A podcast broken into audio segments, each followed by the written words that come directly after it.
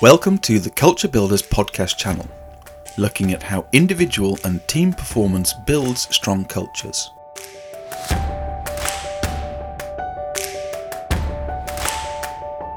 Hosted by Jane Sparrow and Chris Preston.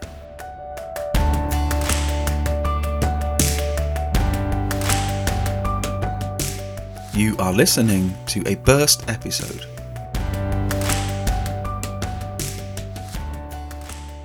Hello and welcome to the Bank of Me podcast. You're listening to Owen Cook, one of the team here at the Culture Builders. Today I'm being joined by Selina Hales, the founder of Glasgow based charity Refuweegee. They are a charity that focuses on ensuring that displaced people who come to the city receive the welcome that they deserve. But I won't say too much more about that. I'll get Selina to tell you a little bit more about that. Later on in the episode, we're going to be looking at the leadership lessons from working in an environment where you have staff who are paid and attached to the organisation and volunteers who give their time freely to try and help. So we'll dial into that and also some of Selina's top tips around leadership towards the end of the session. In the meantime, Selina, welcome. Hi. Thanks for having me. Well, thanks for having me. It's lovely to be here in your office with some pretty cool, funky artwork on the walls and stuff like that in Glasgow. Um, yeah, funky but cold. yes, let's be honest, it is cold. Um, but we have heaters and we have tea, so we are set. Um, Selina, tell me a little bit about Refuweegee. What what do you do? Um, where do I start with that? We are a charity that welcome refugees, asylum seekers, anybody that now finds themselves living in Glasgow um, to the city. And we do that in a variety of ways. Started with welcome packs, um, built by the existing community to pass on a gesture of kindness more than anything else, but a selection of gifts. Um, that, what kind of stuff? So, with the welcome packs, we put in them three types of items essential items, Scottish items, and then the letter. And the essential items are things like toiletries, stationery, graphical literature, hat, scarf, and gloves, umbrellas if we have them. They can also count as a Scottish item actually as well. And then the Scottish items, we stereotype ourselves spectacularly, and they are always the most unhealthy Irn-Bru, Tunnocks tea cakes, shortbread, toffee, tablet. So they've always got toothbrush and toothpaste in them. They'll need it. yeah.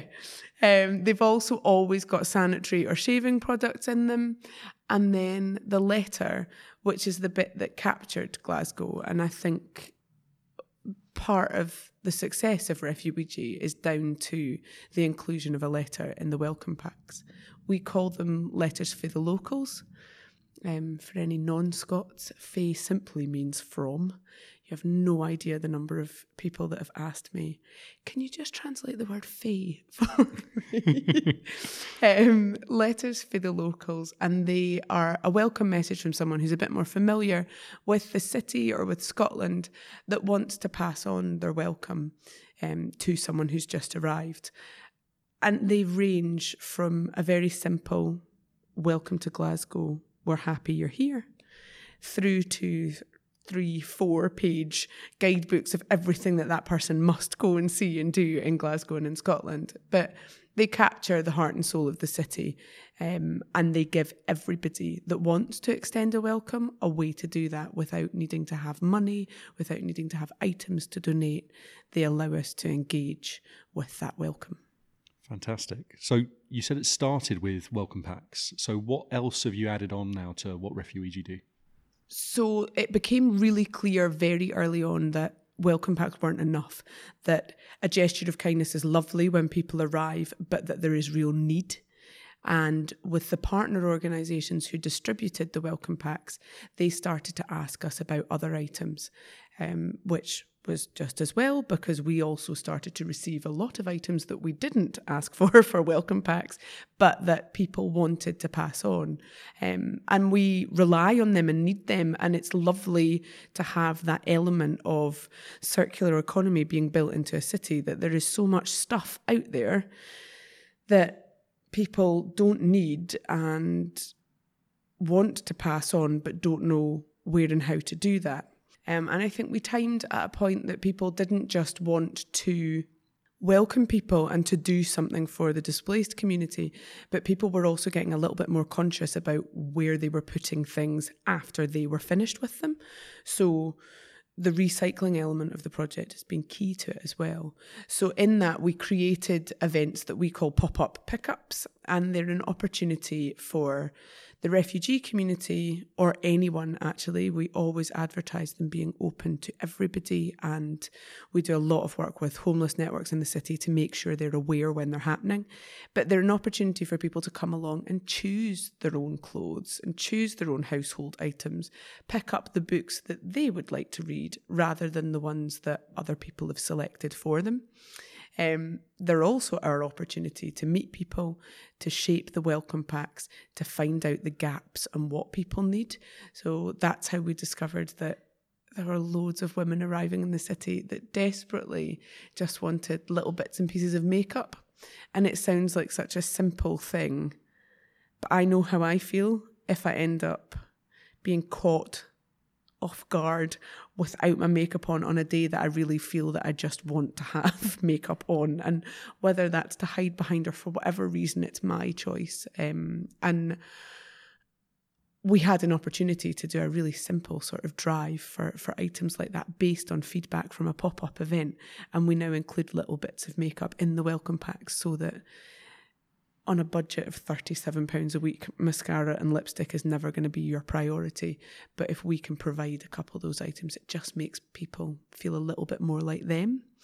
Um, so the pop up shaped all of that conversation and they give us a way to um, get feedback from people and to make sure that we're meeting their needs, not just deciding, oh, well, people must want this and they must want that. Kind of extending that initial element of humanity that you put in there to make it more interactive and two way and a feedback loop. Absolutely. I'm, I'm keen to get on to kind of leadership lessons, but just before we do, in the briefest terms, I, I know that you also try and do some sort of more social things with people that are arriving in the city. Can you just tell us, in very brief terms, a couple of the kind of approaches you're using there? Yeah, so we've done all sorts. There's a huge variety that we can tap into there. So we've been to festivals with people. We've taken a group of people to a gig at Glasgow Barrowlands. Um, we climbed Ben Nevis with a group of people in 2018.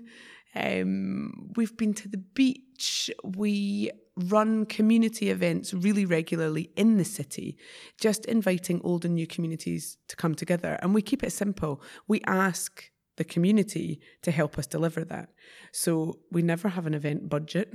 Um, we go out and say, Glasgow is famous, world renowned for its welcome. You are responsible for that. We're inviting everybody that's recently arrived here over the past two years for a big barbecue. Help us make it really special. And it is phenomenal what that has done. Just going out and asking other people to help make it special restaurants have got involved. Halal butchers have donated all the meat a couple of restaurants in the south side donated the barbecues so that we could actually feed people. Um, community spaces give us their outdoor garden spaces for free. Balloon makers and face painters come on and uh, come along and contribute their bit. It's about opening up the community spaces that already exist and asking the people that are already within them to contribute.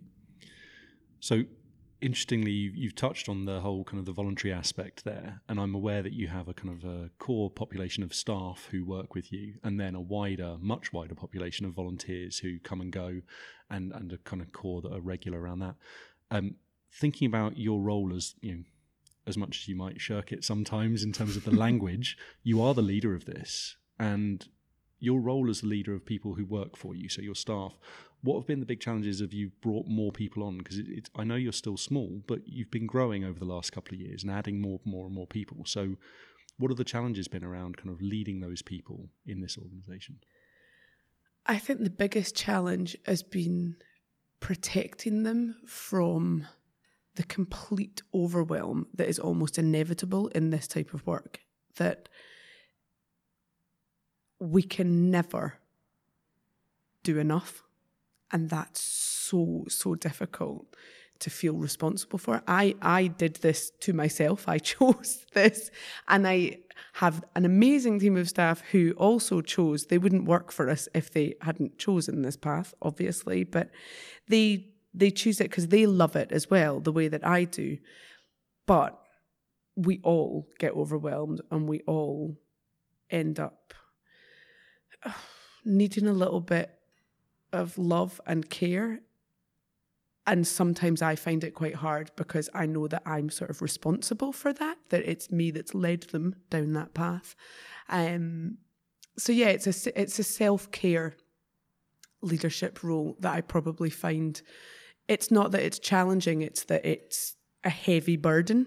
Um, and then when you've got a team of people that all started as volunteers. There's nobody that works in Refuweegee that didn't start out as a volunteer.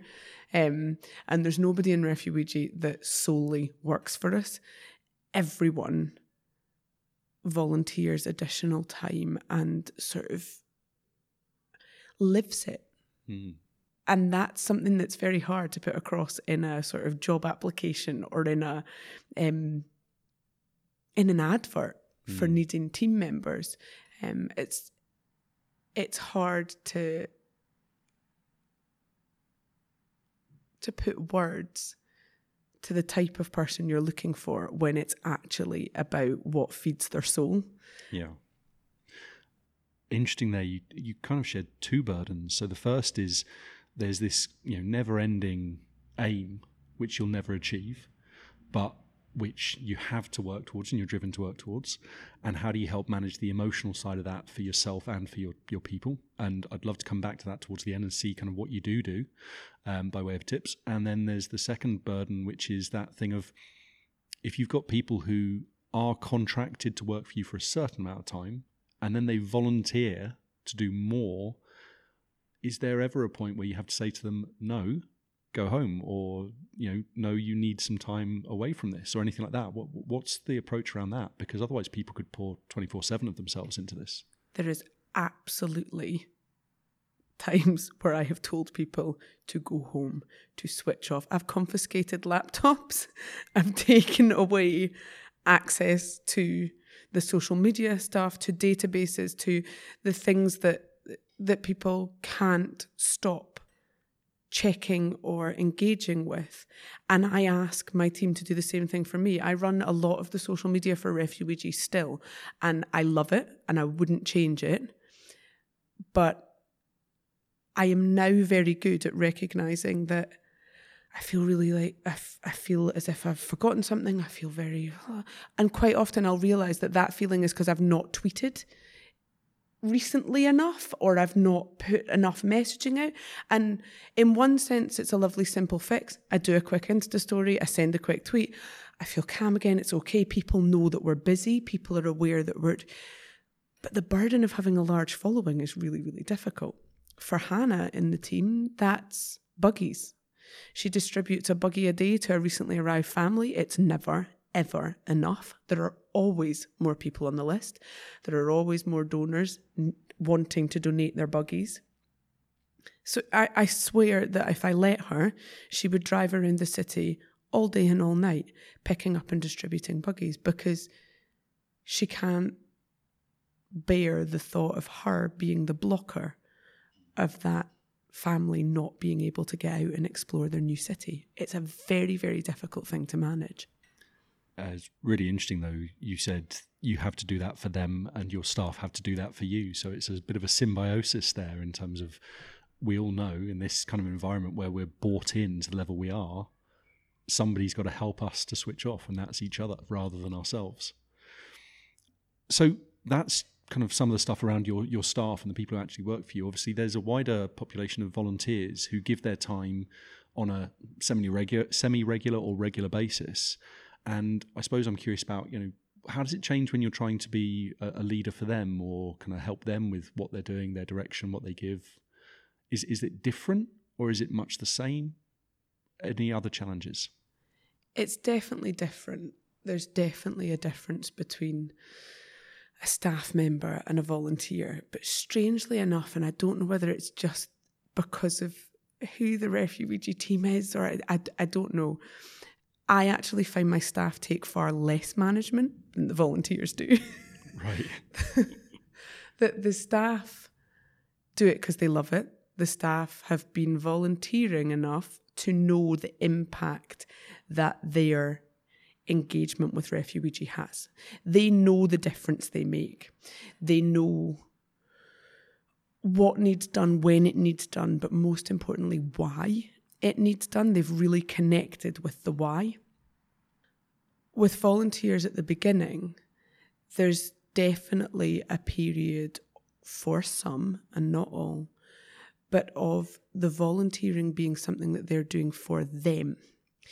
And actually, for staff, you're not actually doing Refuweegee for yourself, you're doing it for everybody that you've met and that you know along the way. So it's a really it's a really difficult thing to you don't want to say that to people initially.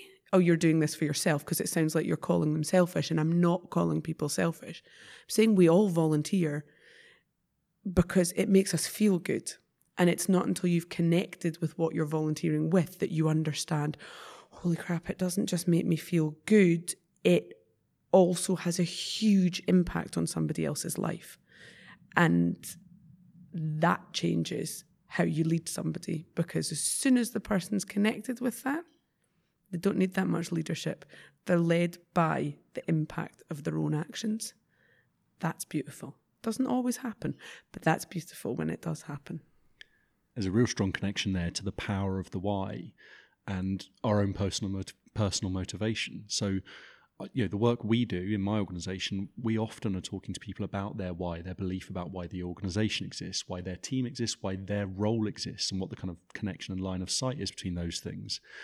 And that's often a hugely motivating factor. But there's also that kind of motivation that comes from within around the self-satisfaction of achievement mastery growth all those kinds of things I've I've often heard the statement, the whole, you know, there's no such thing as an altruistic gesture because we we always do it partly for ourselves.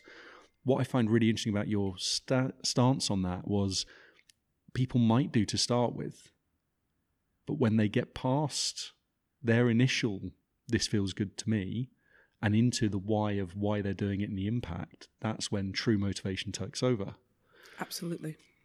So, in your experience, is there is there ever you know is there a moment you can point to or a type of experience you can point to that triggers that transition from i'm in this because it feels good to, to give and to do it to i'm in this because now there's something bigger and I, I see it i believe it in some way i think for most people that happens when they start to meet people when the refugee experience the the crisis that we all hear about is humanized so that could be a pop up event where they have their first conversation with somebody. It could be a community event where they end up chatting to somebody. And it's not a conversation, it's not a stilted conversation that has been staged to interview somebody. It's that you're both queuing for kebab or you're both you're volunteering to fold the clothes and somebody's looking for a size for their child or whatever. And it's the conversations that happen then where that person just sees the other, not as the other anymore, but as somebody just like them or just like their brother or just like their mother or they make this connection that stops the person, it drops the refugee label and it makes the person a person and all of a sudden that transforms everything. And sometimes that happens in a letter. Sometimes you can see when someone, we ask people to write letters at events, sometimes or in schools, and there is a point where 90% of people pause and they write one word on the page, dear, or two, and then stop and you can see the cogs turning in the person's it, it's written all over their face that they're like oh who what will i call that person? And it might be the first time especially for a young person the first time that they have ever thought about a refugee because we are so conditioned to think about groups of people we're so bombarded with imagery of groups of people, whether in camp environments, whether walking, whatever the imagery is, there's not that many focused on the individual. And a letter is a way of getting that person to focus on that. And there's a pause. And some people will write, Dear refugee. Some people will write, Dear friend. Lots of children write, Hiya, pal. but that's the moment where the person becomes a person to them, mm. where they've they've engaged with something entirely differently and it's a hard thing to teach people it's a hard thing to get them to but the simple act of writing a letter or getting them to a point where they can make eye contact with somebody over an informal environment is magic that's the point that it becomes less about their volunteer experience and more about the difference that they can make in the world for someone else. Mm. Crikey, some really deep insights there. And what's lovely for me is I've known you for years now, and I've been in and around Refuweegee for quite a long time, and I feel like this has opened up a lot for me as well, which is really nice. Um, to try and make the end of this podcast episode a bit kind of accessible, I, can I ask you to kind of think about what you've just shared and if you were to focus your attention or energies on two or three top tips, two or three kind of key areas people should look to, where would you tell them to focus their energy? Themselves and their team, the essential people that make the day to day happen. Um, it, I found it a real struggle when Refuweegee became a charity and an organization and a thing because that was never my intention.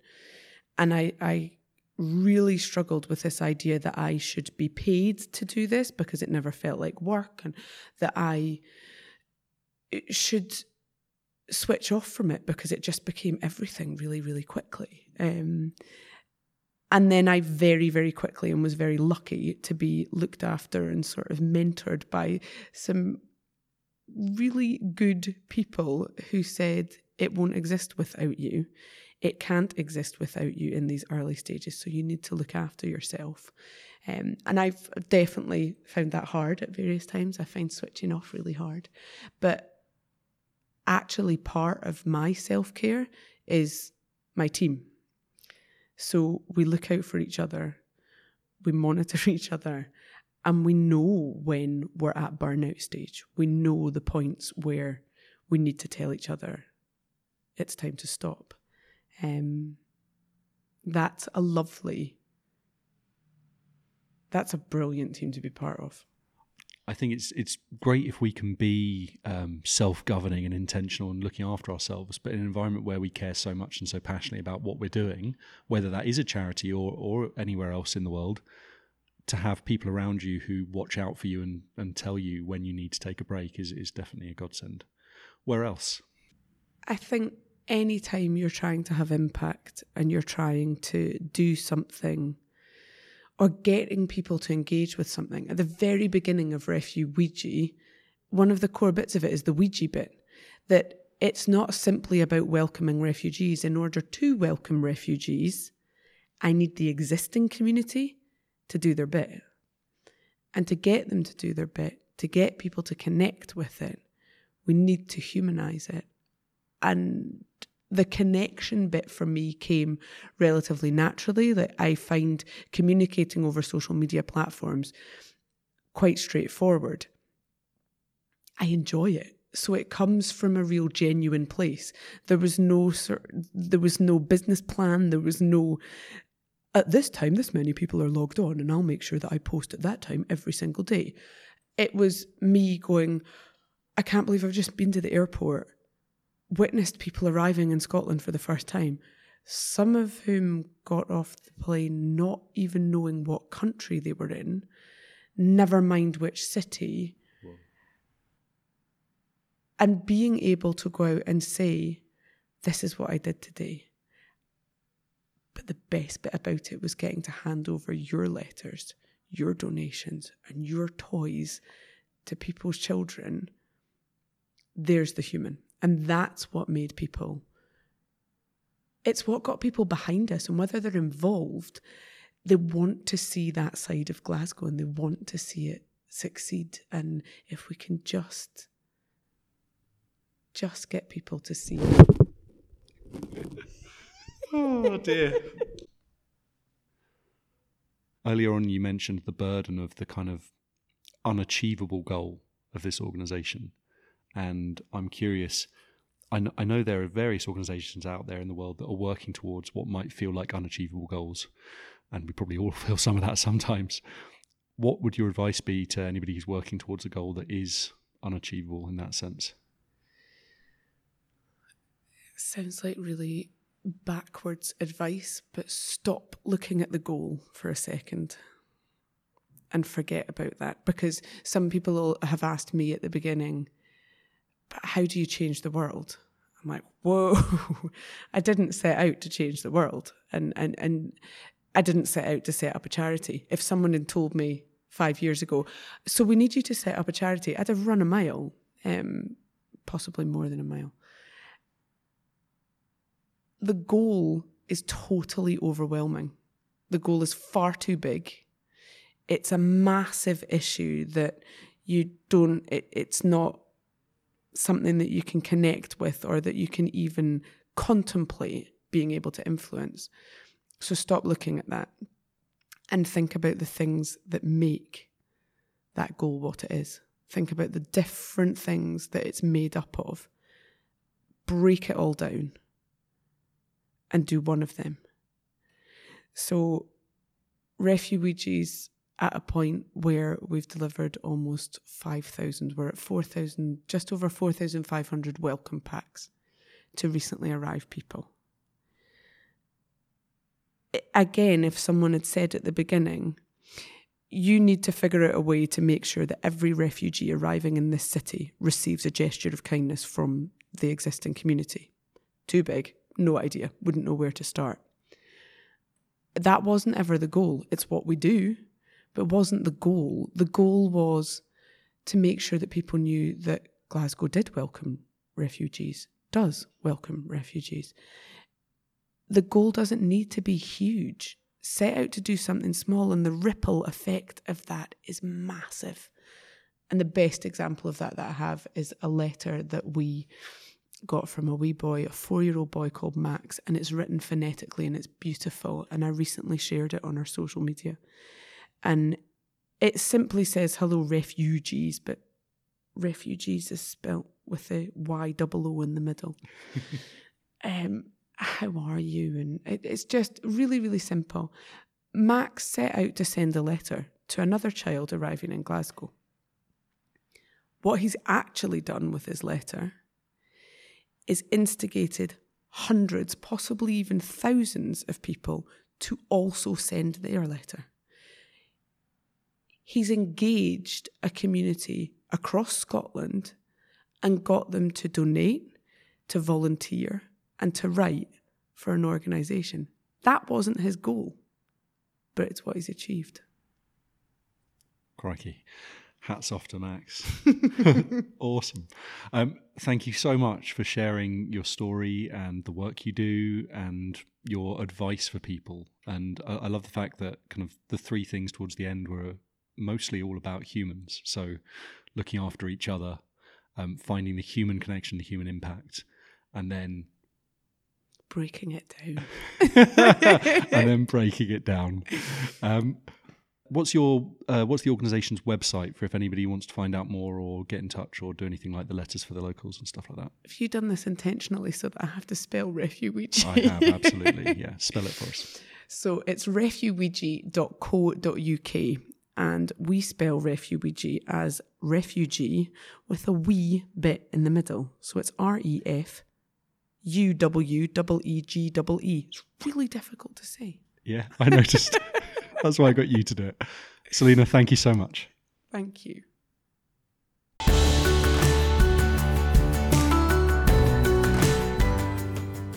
Thank you for listening. Continue the journey at www.theculturebuilders.com.